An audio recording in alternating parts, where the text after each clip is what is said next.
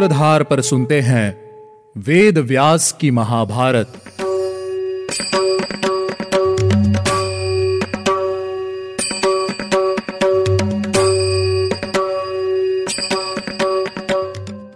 Hello listeners, स्वागत है आपका वेद व्यास की महाभारत के 12वें एपिसोड में। मैं हूं आपके साथ आपकी सूत्रधार मान्या शर्मा। आज का एपिसोड शुरू करने से पहले मैं आपको बताती हूँ कि आज के इस एपिसोड में क्या खास होने वाला है। आज के इस एपिसोड में मैं आपको द्रौपदी के पूर्व जन्म की कथा सुनाऊंगी और साथ ही साथ ये भी बताऊंगी कि क्या पांचाली के स्वयंवर का समाचार सुनकर पांडव पांचाल जाएंगे।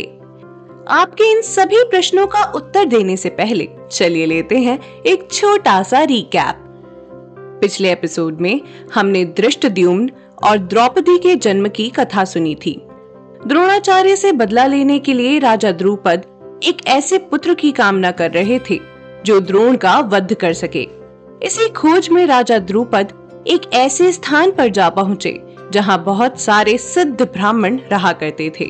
वहाँ द्रुपद मुनियाज और उपयाज जी से मिले। द्रुपद ने ऋषि उपयाज की बहुत सेवा की और उनसे एक पुत्र प्राप्ति का हवन कराने के लिए कहा, लेकिन उपयाज जी ने उन्हें अपने बड़े भाई मुनियाज के पास भेज दिया, जिसके पश्चात मुनियाज के हवन से दृष्टद्युम्न और द्रौपदी का जन्म हुआ।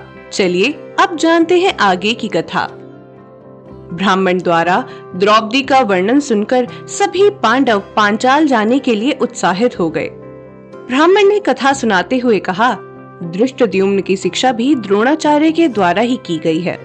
अपने पुत्र और पुत्री के जन्म से राजा द्रुपद बहुत खुश थे, लेकिन तभी उन्हें कुछ ब्राह्मणों और पुरोहितों ने पांडवों के लाक्षागृह में मारे जाने का समाचार दिया, जिसे सुनकर राजा द्रुपद बहुत दुखी हुए।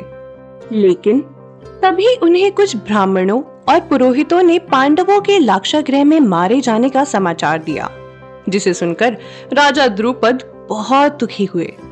राजा द्रुपद अपनी पुत्री द्रौपदी का विवाह अर्जुन के साथ कराना चाहते थे।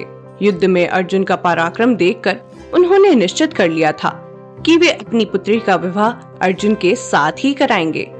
पांचाल राज के गुरु बड़े सात्विक और बुद्धिमान हैं। राजा को इस प्रकार दुखी देखकर उन्होंने कहा, महाराज, पांडव धर्म का पालन करने वाले धर्मात्मा हैं। वे लोग ना तो नष्ट हो सकते हैं और ना ही उन्हें कोई पराजित कर सकता है। वे पांडव कहीं ना कहीं अवश्य जीवित हैं। मैंने ऐसे कुछ शुभ चिन्ह देखे हैं जिससे यह साफ पता चलता है कि वे सभी सुरक्षित हैं। आप अपनी कन्या के विवाह के लिए एक स्वयंवर का आयोजन कीजिए।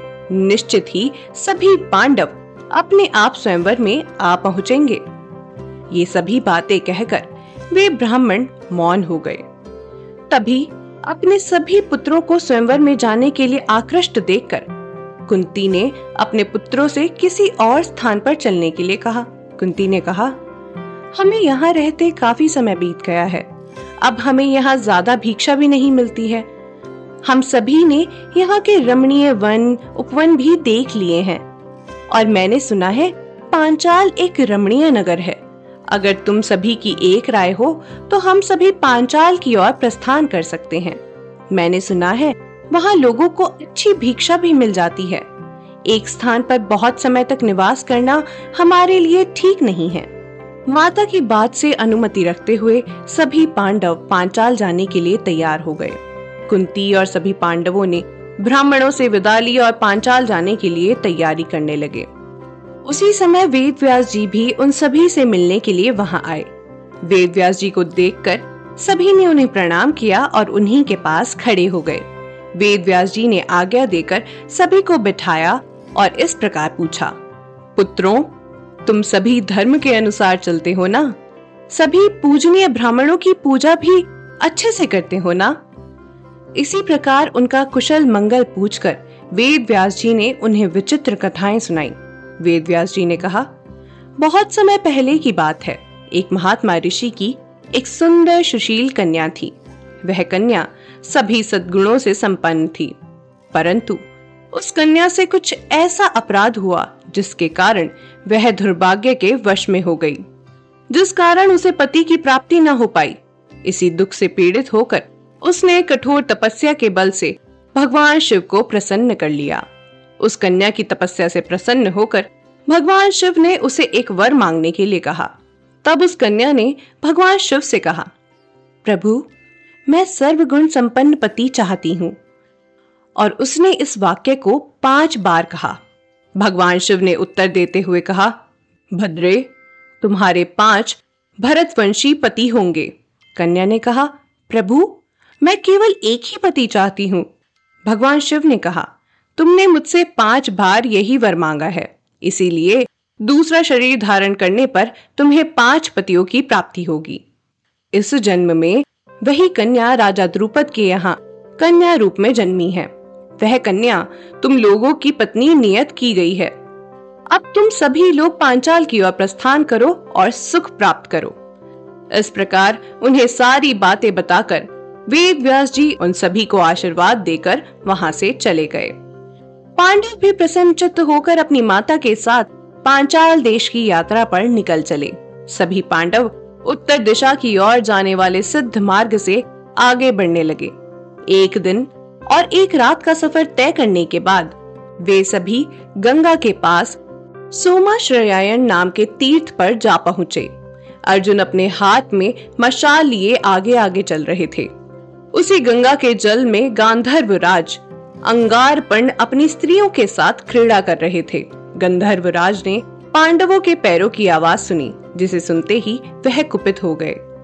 उसने तुरंत ही अपना धनुष बाण उठाया और उसकी टंकार करते हुए इस प्रकार बोला, रात्रि प्रारंभ होने के बाद यहाँ केवल गंधर्व, यक्ष और राक्षस ही आ जा सकते हैं। मनुष्य केवल दिन के समय ही यहाँ आ जा सकते हैं, इसीलिए तुम यहाँ से वापस लौट जाओ, अन्यथा मैं तुम्हें यहीं कैद कर लूंगा। क्रोध में भरकर गंधर्वराज ने दोबारा कहा, अरे ओ मनुष्य, जहाँ हो वहीं खड़े रहो। तुम्हें ज्ञात कैसे नहीं हुआ कि गंधर्वराज अंगारपर्ण गंगा जी में स्नान कर रहे हैं? मैं कुबेर का प्रिय मित्र हूँ, मेरे पास आने की कोशिश भी मत करना। मेरा यह वन भी अंगार नाम से विख्यात है। मैं यहाँ अपनी इच्छा अनुसार भ्रमण करता हूँ। मेरी उपस्थिति में यहाँ कोई भी नहीं आ जा सकता है। गंधर्वराज की सभी बातें सुनकर अर्जुन ने कहा, समुद्र, पर्वत, गंगा जी पर किसी का भी कोई अधिकार नहीं है। सरिताओं में श्रेष्ठ गंगा जी पर आने के लिए किसी भी प्रकार का कोई भी नियम नहीं है।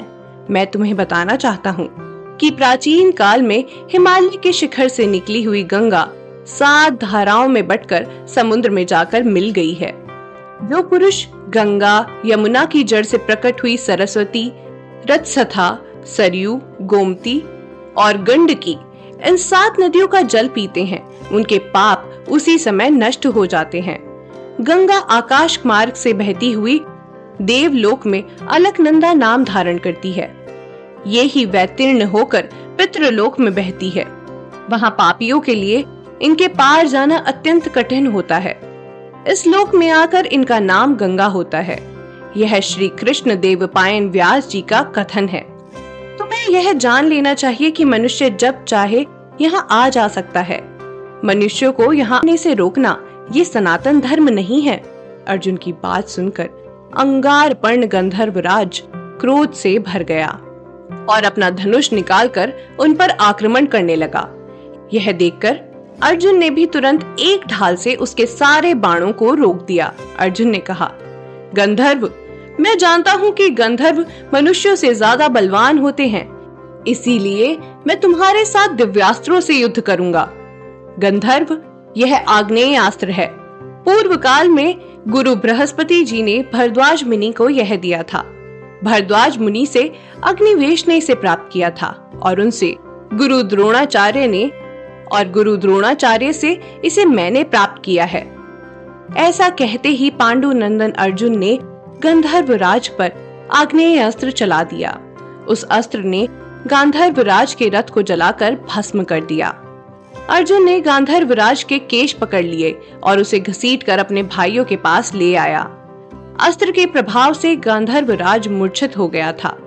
अपने पति को युद्ध में हारा हुआ देखकर गांधर्वराज की पत्नी कुंभीनसी अपने पति के प्राणों की रक्षा के लिए पांडवों के पास आ पहुंची।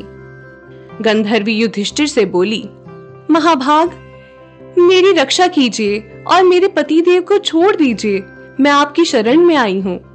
युधिष्ठिर ने कहा, अर्जुन, यह गंधर्व युद्ध में हार गया है और साथ ही साथ अपना यश भी खो चुका है। ऐसे दीनहीन शत्रु को भला कौन मारता है, तुम इसे जीवित छोड़ दो। अर्जुन बोले, गंधर्व, जीवन धारण करो, कुरुराज युधिष्ठिर तुम्हें जीवन दान दे रहे हैं। गंधर्व ने कहा, अर्जुन, मैं तुमसे परास्त हो गया हूँ, इसीलिए मैं अपने पहले नाम अंगारपर्ण का त्याग करता हूँ। पहले मेरे रथ के कारण लोग मुझे चित्ररथ कहते थे, परंतु आज से सभी मुझे दग्ध रथ के नाम से जानेंगे। अब मैं कभी भी अपने इस नाम से अपना परिचय नहीं दूंगा। आज के इस युद्ध में मुझे सबसे बड़ा लाभ यह हुआ कि मुझे दिव्यास्त्रधारी अर्जुन से मिलने का अवसर मिला। मैं आज तुम्हें वह विद्या देना चाहता हूँ जो मैंने तपस्या के द्वारा अर्जित की है। यह विद्या चाक्षुषी विद्या कहलाती है। आखिर यह चाक्षुषी विद्या क्या है और अर्जुन को इस विद्या से क्या लाभ होगा, अब ये जानने के लिए आपको लौटना होगा हमारे अगले एपिसोड में। तो चलिए मिलते हैं आपसे हमारे अगले एपिसोड में। आज के लिए बस इतना ही। उम्मीद है आपको हमारा यह एपिसोड पसंद आया होगा। अगर आप इस एपिसोड से रिलेटेड कोई भी सवाल पूछना चाहते हैं तो हमारे social media platform Twitter, Facebook, Instagram पर हमसे संपर्क कर सकते हैं। हमारा सोशल मीडिया हैंडल है माय सूत्रधार। साथ ही साथ ऐसी ही अनेक रोचक पौराणिक कथाओं के वीडियो देखने के लिए आप डाउनलोड कर सकते हैं हमारी सूत्रधार ऐप। हमारी ऐप एंड्रॉइड और iOS दोनों यूजर्स के लिए उपलब्ध है। यहाँ आपको हर एक कहानी सुंदर चित्रण और सटीक फैक्ट्स के साथ मिलेगी। इसके अलावा आप श्री राम कथा, मिनी टेल्स पॉडकास्ट हिंदी और इंग्लिश, नल दमयंती प्रेम कथा हिंदी इंग्लिश तथा ऐसी ही अनेक कहानियाँ अपने मनपसंद ऑडियो प्लेटफॉर्म पर सुन सकते हैं। लिंक आपको डिस्क्रिप्शन में मिल जाएगा। मैं आपकी सूत्रधार मान्या शर्मा मिलूंगी आपसे अगले एपिसोड में। याद रखिएगा, हम हर सोमवार और शुक्रवार आपसे मिलते रहेंगे।